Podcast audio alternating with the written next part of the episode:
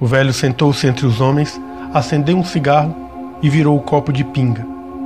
Sorriu. Começou a falar. Contou de seus mais de 30 anos como coveiro e zelador do cemitério. Disse que vira muita marmota, como se diz no Nordeste, sobre aparições assustadoras. Um vulto aqui, outro vulto ali. Vozes e choros saídos de túmulos recentes.